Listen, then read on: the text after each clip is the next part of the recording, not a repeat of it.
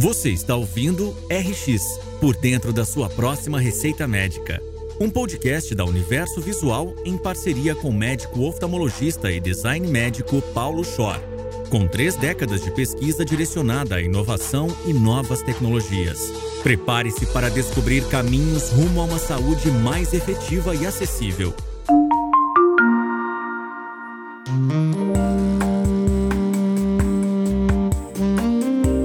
Olá, eu sou Paulo Schor e esse é o podcast RX, por dentro da sua próxima receita médica, com apoio, idealização e produção da Universo Visual. Semanalmente, eu apresentarei debates com convidados especiais sobre inovação médica, tecnológica, social, em políticas públicas, humanização em medicina, acesso à informação, serviço de saúde e educação.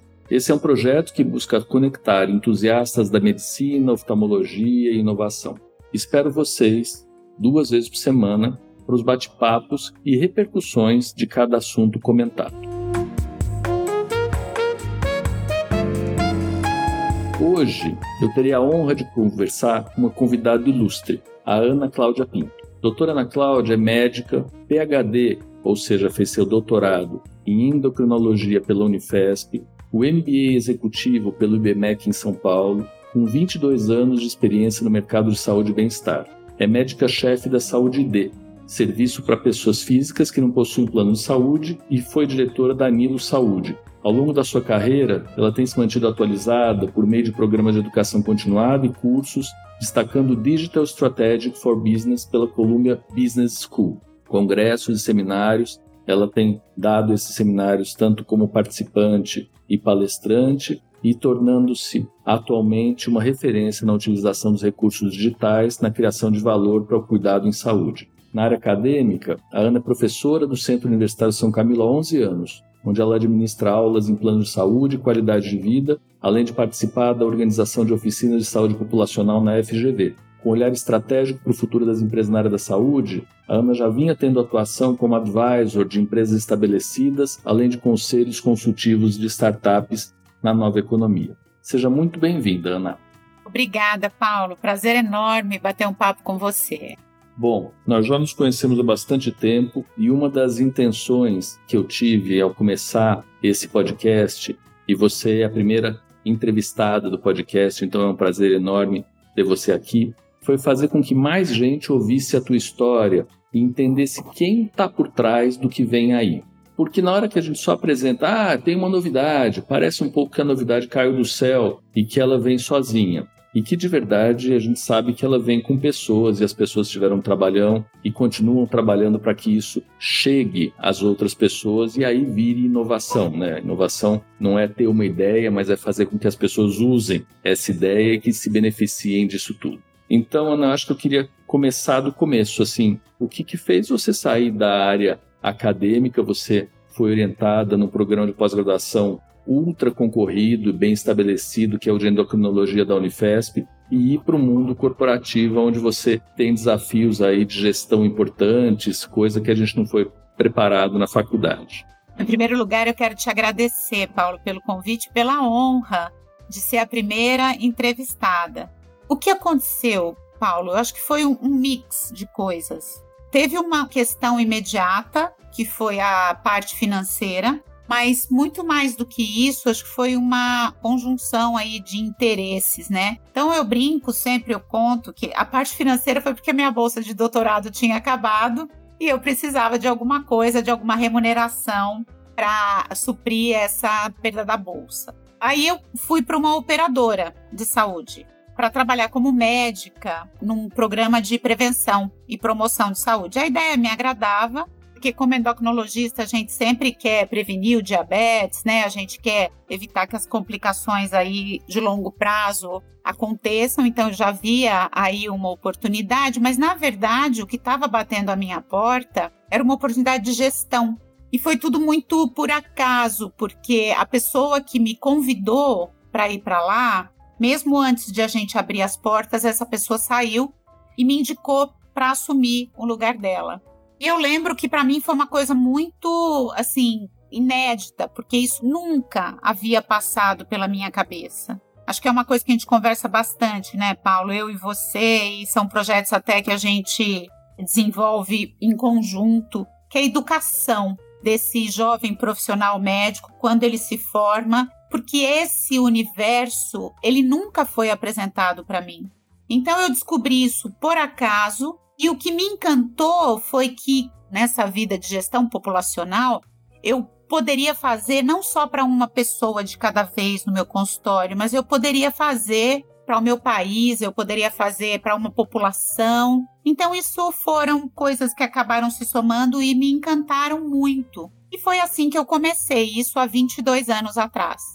O que me chama muita atenção é essa mudança de foco do um para vários, né? E isso não acho que é algo que seja óbvio, embora a gente, olhando de longe, acha que é muito melhor salvar a saúde de muita gente do que a saúde de uma pessoa só. Mas como você falou, a gente não é preparado para isso. Você via isso claramente na tua cabeça nesse momento? Como que isso foi se delineando mais no sentido de eu posso, aqui tem coisa para fazer, se eu fizer vai dar resultado? Conta um pouquinho dessa trajetória de, bom, depois que você caiu no vale do vamos fazer coisas, vamos fazer gestão para muita gente, como que isso se desenvolve? Tem muito estudante mesmo que, em geral, pergunta para a gente ou quer fazer coisas que tenham repercussão, né, que tenham relevância. Mesmo as teses de mestrado e doutorado, cada vez mais eu recebo aluno falando eu quero fazer uma tese, mas não quero que fique na prateleira, eu quero que seja usado pelas pessoas. Você acha que é para ir para a gestão quem quer fazer coisas? Como que foi para você? Quando eu comecei a navegar nesse mundo, eu percebi claramente que eu poderia fazer isso para uma população. Então, você perguntou se isso foi uma coisa que surgiu logo.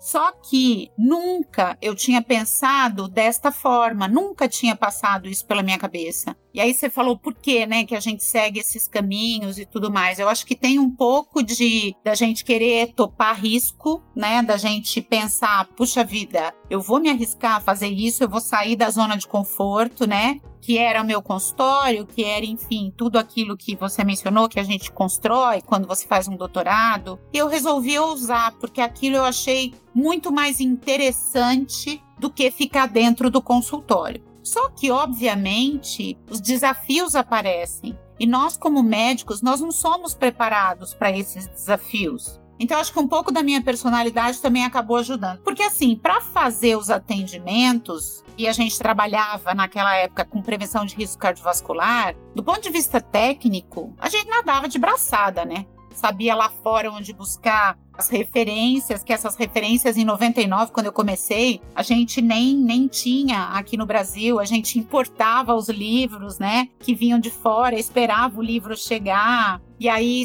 baseado em toda aquela questão de prevenção de task force americana e tudo mais. Mas isso não era, para mim, na minha visão, um desafio. A gente, dentro da pós-graduação, estava acostumado, né, com essa relação com o mundo fora do país.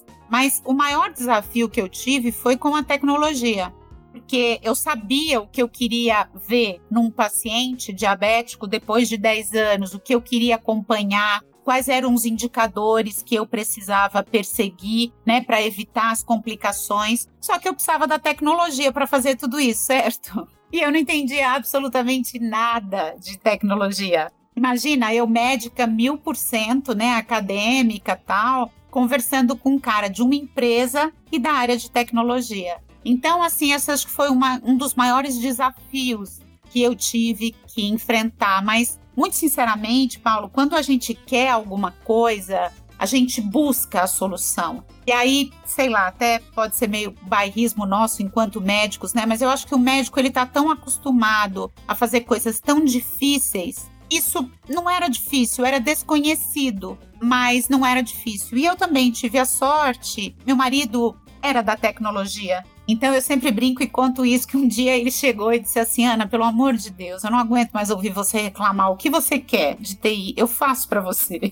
E nós fizemos, que foi o primeiro prontuário eletrônico em Access. Meu primeiro BI, meu primeiro cruzamento de informações foi numa base Access. Então, acho que foi um somatório de coisas aí, mas se eu não tivesse ido atrás, ou se eu não tivesse tido essa curiosidade, esse ímpeto de tentar conhecer áreas que eu não fazia a menor ideia, né? Por exemplo, um médico falando de tecnologia em 1999, eu acho que eu não teria seguido nessa jornada. Foram barreiras, né? Mas que a gente vai transpondo pela paixão. Paixão começou dentro de casa, né? Eu acho que isso é muito legal, você falar da ligação que tem do teu marido, de alguém que estava junto com você, que apaixonadamente pegou isso como uma questão de honra e levou em frente. Talvez valha a pena a gente falar um pouquinho da história das empresas, porque eu acho que é na empresa onde a gente acaba vendo essa intersecção de saberes que deveriam talvez ocorrer na universidade, mas a gente tem muita dificuldade, né, de fazer as ligações transdisciplinares na própria academia, por mais que tenham tido tentativas aí de juntar a informática com medicina, no próprio departamento de informática em saúde da Unifesp, mas eu entendo que hoje, principalmente, as startups, as empresas de tecnologia, com médicos no seu board, que foi o teu caso, que dão esse toque de realidade, um pouco do que eu tenho chamado de design médico, né? Não deixar com que os engenheiros tomem a bússola, o timão e vão para o lugar onde eles acham que tem que ir, mas que eles escutem o usuário, quer seja usuário médico ou usuário de preferência paciente, mas que a gente tenha o ferramental tecnológico e consegue colocar as nossas ideias para frente. Como é que foi a tua experiência aí? O que você começou a desenhar? Você falou do prontuário Access, mas o que você começou a desenhar? Porque daqui a pouquinho a gente vai desembarcar onde você está hoje, né? E principalmente no momento de hoje, que é um momento revolucionário e ótimo de estar vivo para entender um pouco do que está acontecendo, vivenciar um pouco do que a gente tem para oferecer para o paciente. Mas começou aí tua visão do que você poderia entregar de diferente para paciente? Como é que você começou a construir essa história digital? Essa história digital, ela começou aí, começou muito do que a gente sabe que o paciente precisa ter, essa interação com a equipe de uma forma mais próxima. Depois a gente volta nisso quando a gente for para um momento mais atual. Mas você comentou uma coisa, Paulo, que eu acho muito importante. A gente só aprende quando você está exposto àquela situação. Então, quando a gente tenta levar a informática médica para dentro da universidade, isso, sem dúvida nenhuma, já é um grande avanço. Mas, quando você pega uma startup, ou quando você pega uma população ali, ou uma operadora, como foi no meu caso, você começa a descobrir que existem problemas do mundo real que nem sequer passavam pela sua cabeça como médico. Pelo menos foi o que aconteceu comigo. Eu sabia muito endocrinologia, sabia como tratar um paciente com diabetes, mas eu não tinha ideia de qual era o custo, por exemplo, para o sistema e para essa pessoa de conviver com diabetes. Onde é que eu quero chegar com isso? Hoje, a gente chama de design, que é exatamente o que você citou. Naquela época, não tinha muito essa palavra. Para mim, isso não era uma coisa que estava dentro do meu radar, assim, né, de saberes, assim, ou do meu portfólio de saberes. Mas eu acabei descobrindo isso na prática, né? Que eu comecei a dizer que fazer ciência no mundo real. E eu me lembro, Paulo, tão curioso isso, a gente enquanto médico, né? Eu preparei um primeiro resultado de um grande trabalho, levando indicadores do jeito que tem que ser para um congresso de endocrinologia. E no congresso de endocrinologia eu ia falar de prevenção, como é que eu fazia, qual era o dia a dia, né? Quais eram os indicadores, toda a tecnologia, o prontuário eletrônico, a interação com o site, porque naquela época era site que o paciente interagia, e foi uma das maiores decepções, porque a gente vem de mundo acadêmico, né? Você quer levar para um congresso. Tinha, acho que 20 pessoas assistindo a minha aula. Então eu percebi, eu falei, meu Deus do céu, essa realidade que eu estou vivendo aqui agora, que é a realidade que foi propiciada para mim por aquele mundo corporativo e resolver problemas de vida real, de como a gente faz a saúde mesmo, de como se oferta a saúde. Era uma coisa que não despertava o menor interesse nos meus colegas que estavam ali no congresso ou das pessoas que estavam vivenciando aquilo lá. Isso foi em 2007, então foi um choque. Nesse momento eu percebi que eu tinha me distanciado completamente, Paulo, daquela vida acadêmica, de você levar um trabalho ou de você falar de coisas muito difíceis, né, que estão ali no rodapé. Não, eu estava falando do óbvio. Eu estava falando como é que a gente faz prevenção, como é que a gente evita que as pessoas adoeçam. E aqui, de novo, sem nenhum juízo de valor, nenhum.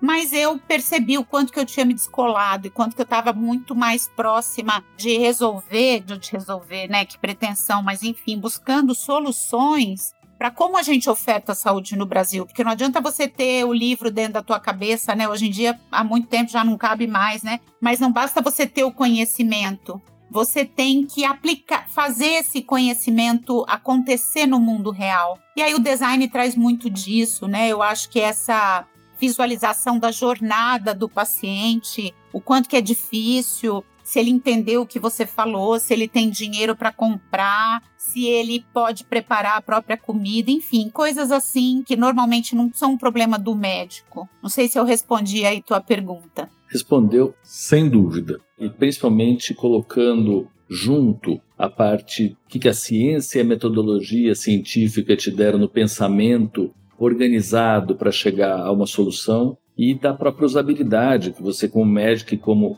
cuidadora de gente trouxe para o sistema, né, que não faria isso sozinho.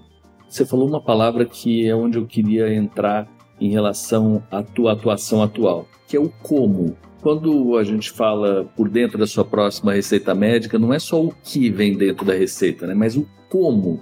Como que a saúde vai ser entregue para as pessoas daqui para frente e o que você tem visto de entrega, levando em conta a usabilidade, levando em conta que as pessoas quando não entendem, não usam, quando não tem acesso, não usam, quando não tem dinheiro, não tem acesso. Então, como que isso vai ser entregue? Bom, como eu trabalho nesse mundo digital, Paulo, há muitos anos, eu não consigo ver uma solução digital de fora. Eu acho até muito curioso quando as pessoas acham que a parte digital ou a parte de análise de dados, que é outra parte que eu curto bastante também, né, de algoritmo, que isso vai tornar a medicina menos humana. Eu simplesmente não consigo ver dessa forma. O que a gente chama hoje de phygital, né? Que é aquela coisa da mistura do físico com o digital. Saúde híbrida, enfim, tem vários nomes aí. Mas eu acho que hoje a gente tem uma ferramenta que é um divisor de águas, que é o próprio smartphone. É quase que uma parte do corpo, né? A gente tá o dia inteiro junto com o smartphone. Então, o smartphone nada mais é, na minha visão, como uma grande ferramenta para você levar, primeiro, o cuidado na hora que a pessoa precisa. Então, o digital, ele tem isso de bom, ou através de um chat, ou através de aplicativos, ou enfim, uma série de ferramentas que a gente tem aí e que a gente vai ter que saber dosar para ver se tem adesão da pessoa ou não. Misturado com o físico, porque o digital sozinho, obviamente, não vai fazer nada. Então, eu acho que o grande desafio, Paulo, é achar esse mix. E esse mix, a gente só encontra testando, não tem outro jeito. Por isso que eu sou muito fã de design, eu sou muito fã da gente aplicar metodologia ágil, porque assim, você não precisa esperar completar o desenvolvimento de uma solução para você descobrir que ninguém aderiu a ela. Então, essa coisa, para mim, é muito interessante, é muito envolvente esse mix, né? De você testar. Então, você faz um braço ali, como se a gente fizesse um estudo clássico. Você faz um braço do estudo, onde você põe, usando até um exemplo real que a gente está fazendo. Então, tem um dispositivo de Israel que a gente está trazendo. O objetivo desse dispositivo, ele é manter o paciente engajado entre as consultas. Então, o que acontece? Você tem uma interação médica ali, é feito toda uma avaliação de risco, diagnóstico, e a partir daí o paciente vai, através do seu smartphone, interagindo com aquele plano que foi feito para ele, e quando ele retorna à consulta, o médico tem a possibilidade de acompanhar tudo que ele fez naquele período. Então, olha que coisa interessante. A consulta médica, digamos que ela seja daí a, vamos pegar aí uma coisa de com risco ainda baixo, sei lá, 3 meses. Nesses 3 meses, o paciente ele tem a oportunidade de interagir ali com recursos digitais e depois o médico vai poder olhar o que aconteceu naqueles 3 meses. Olha como isso amplia a nossa capacidade. Hoje até a gente estava tendo uma discussão engraçada que era a questão da balança, né? Se era melhor você ter uma balança Bluetooth que era ligada ao dispositivo ou se era melhor você ter a balança que as pessoas já têm no banheiro. E a gente estava rindo e discutindo, que assim,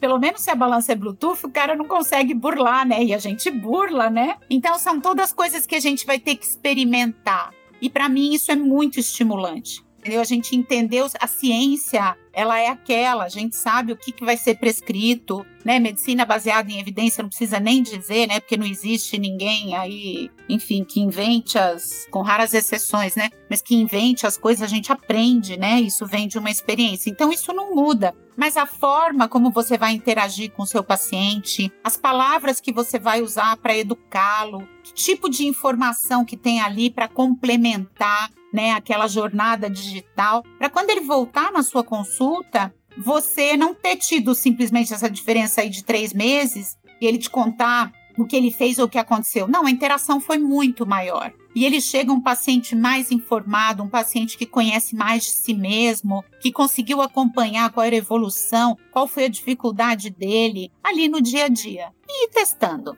E isso tudo vocês estão fazendo dentro do Saúde ID, Ana? Isso que eu acabei de descrever, nós estamos fazendo dentro do Saúde ID, exatamente. E o Saúde ID, ele tem uma ambição muito interessante, e é por isso que eu estou nesse grupo hoje, que é construir uma nova forma de levar a saúde, que é no modelo de marketplace. Então, hoje, uma das grandes dificuldades que as pessoas têm é de pagar um plano de saúde, por exemplo, de eu pago uma coisa fixa e não uso aquilo o tempo todo.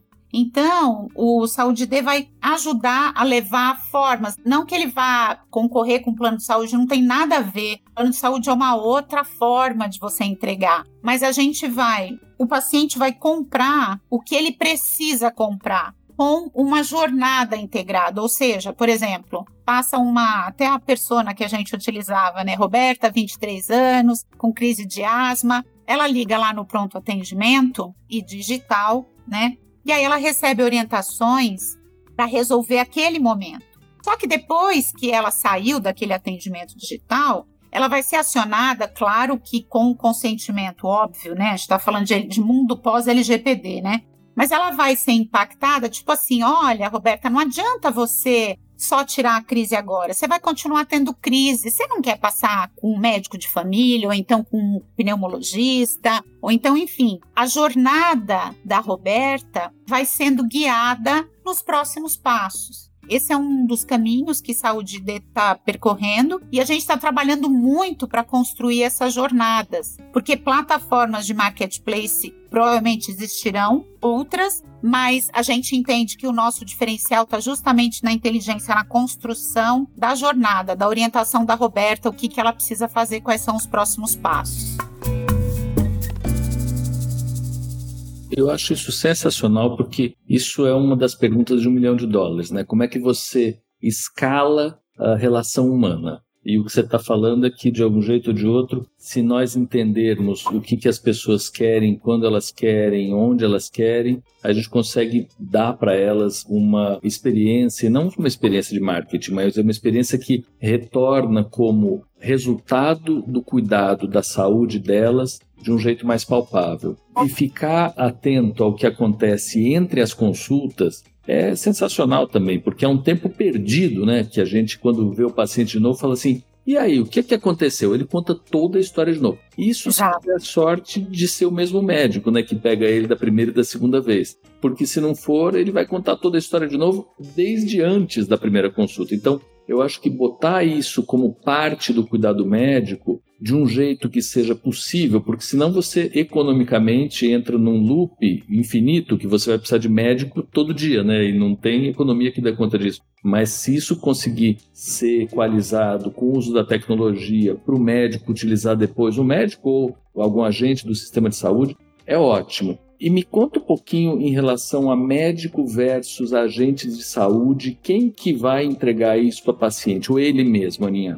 Eu acho que a gente precisa aproveitar todos os profissionais da cadeia. Eu já trabalho com equipe interdisciplinar tive essa sorte, desde lá da época de 99, quando eu comecei e tudo mais. Eu não consigo ver a saúde de outra forma. E às vezes eu dizia assim para o paciente, ele falava, não, mas doutora, você é endocrinologista, Você é melhor para me orientar uma alimentação? Eu falava, gente, coitada, né? A nutricionista passou 4, 5 anos da vida dela só estudando isso e eu sou melhor que ela. Óbvio que eu não sou melhor que ela, sem dúvida nenhuma. Eu acho, e é uma opinião particular, Paulo, o médico, ele é bom para afastar o grande risco. Eu acho que a nossa formação vai muito nessa linha, sabe? Meu marido brinca comigo, ele tira maior sarro, ele fala assim, Ana, você já morreu de câncer umas 5 vezes, pelo menos. Por quê? Porque a gente sempre pensa no pior. O médico, ele é preparado para afastar o grande risco e ainda bem que tem um profissional assim. Só que quando a gente para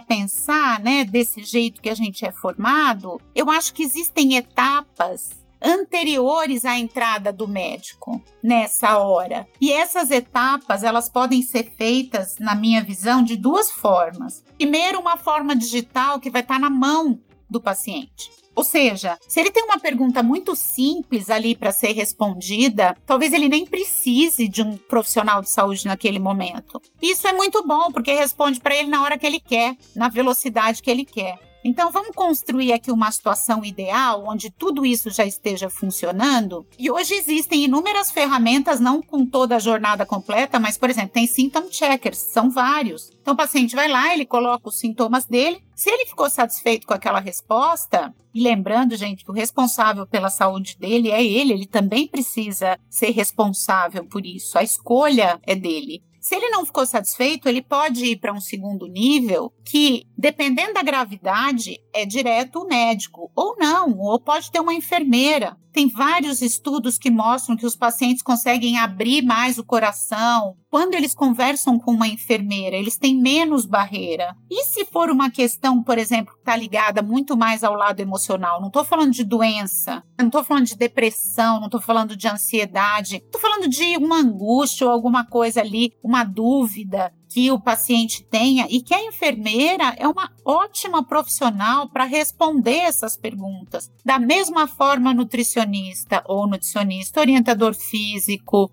enfim, e toda a cadeia de saúde. Então, respondendo, eu não acho que o médico tem que estar logo lá de cara. E aí eu vou dizer por mim, eu prefiro os casos complexos. Eu ainda faço consultório, ainda vou às sextas-feiras para o consultório. E a gente, depois de muitos anos, né? Você olha, você já sabe mais ou menos por que o paciente veio para o seu consultório. E quando é uma coisa mais simples, a gente atende com todo o amor, com todo o respeito que todo paciente merece. Mas quando você imagina que aquilo pode ser um caso complexo, aquilo enche a nossa mente de neurotransmissores, você fica muito curioso, muito interessado em entender. Então, eu genuinamente acredito que a vocação do médico é para coisas mais complexas e que a gente precisa ter toda a rede de profissionais de saúde ali trabalhando em conjunto para dar uma resposta mais rápida para um paciente. Eu vou exemplificar aqui, se a gente ainda tiver um tempinho, que eu estou querendo dizer, né? Eu ainda faço consultório, como eu falei.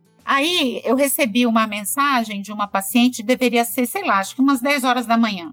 E queria falar comigo, e eu estava num daqueles dias que era uma coisa impossível de retornar. Aí, olha, se for uma prioridade, procuro pronto-socorro, blá, blá, blá, porque era impossível. Aí eu consegui falar com ela, já devia ser umas 9 horas da noite. No fim, qual era a questão? A glicemia dela, normalmente, era em torno de 130, 140. Naquele momento, ela estava com 240. Se ela tivesse tido acesso a uma enfermeira, explica para ela o que ela tinha que fazer. O paciente passou o dia inteiro sozinha, sofrendo. Então, eu acredito muito que todos os profissionais de saúde podem trabalhar em conjunto, colocando cada um na sua hora certa, no momento certo, dando um retorno mais precoce para o paciente, e o digital também vai entrar para dar um retorno imediato. Concordo em gênero, número e grau, Ana. Acho que é uma equipe mesmo e não tem um mais importante do que o outro. A ideia é não fazer um sombreamento de uma coisa em relação a outra para não perder tempo e valor de cada um da equipe, que tem o seu valor. A gente, quando ficou fora, você ficou também no exterior, viu isso muito antes de no Brasil, né? Um respeito enorme pela equipe inteira. Entender que não adianta você tentar entrar no centro cirúrgico se não tiver a sala limpa. E você, em geral, não vai limpar a sala, apesar de que quando a gente é residente, a gente até isso faz. Mas que é alguma coisa que precisa andar em conjunto com remuneração, respeito e saber o que cada um de verdade vai acabar fazendo. Ana, eu adorei conversar, acho que é muito bom ver você nessa posição de diretora médica da Saúde ID, exatamente com esse enfoque. E aí parece meio piegas, né? Focado no humano, centrado no humano, mas eu acho que é tendo a experiência de vida, que o que você falou no começo, a ciência do mundo real, trazer uma excelência de quem é profissional e ainda exerce para dentro da corporação, onde a corporação vai seguir um rumo que é ditado não pela ferramenta, né? Não pela tecnologia que está disponível, mas pelo uso dessa tecnologia, que é o que você exemplificou como essa que vai cuidar do interconsulta, é bastante animador. Eu acho que a gente tem aí um caminho que dá para ficar entusiasmado e confiar que vai ter mais gente envolvida no sistema e vai ser um sistema mais democrático e que vai ter um acesso maior do que a gente está tendo hoje. E você não quer finalizar dizendo um pouco das suas últimas impressões e principalmente dizendo para a gente o que vocês estão bolando lá dentro, além dessa saúde entre consultas? Assim, eu acho que a gente está construindo dentro do Saúde ID uma nova forma de entregar a saúde, inclusive uma nova forma de financiar essa saúde, porque a pessoa pode entrar e comprar o que ela precisa naquele momento. Mas muito mais do que isso, ela pode entrar, comprar consultas, exames, cirurgias, mas isso tudo dentro de uma jornada coordenada. Então, a grande beleza e, ao mesmo tempo, o grande desafio da gente é muito mais do que um local onde ele possa comprar as suas necessidades ali, digamos, no varejo, mas que ele possa receber um cuidado coordenado, né? Assim, qual é o próximo passo? O que que ele precisa fazer? Porque eu acho que hoje um dos grandes desafios que nós todos temos enquanto pacientes, né? É saber, puxa, o que que eu vou fazer depois? O que eu preciso fazer, né? Ok, eu fiz uma consulta, preciso fazer os exames, quais são os próximos passos, enfim. Ter uma coordenação dessa jornada. E que essa jornada seja a mais correta possível, a menos invasiva possível e a com custo mais adequado possível, para a gente contribuir com a sustentabilidade da saúde tão necessária. E me despeço aqui, Paulo, agradecendo demais. Foi maravilhoso conversar com você. E é sempre um prazer conversar com você. É uma troca muito grande, sempre. Eu digo mesmo, Ana, é muito, muito, muito bom ver os caminhos que você está trilhando. Você está, claro, que vários passos à frente, vendo coisas que a gente vai ver daqui a algum tempo, mas com essa visão da pessoa mesmo, antes de tudo. Então, acho que a jornada, a coordenação, ela é fundamental. A gente conversou hoje com a doutora Ana Cláudia Pinto. A Ana é tudo, MD, PhD, MBA, diretora médica, trabalhou em startup, em planos de saúde. Acho que é a pessoa certa no lugar certo. Obrigado, Ana.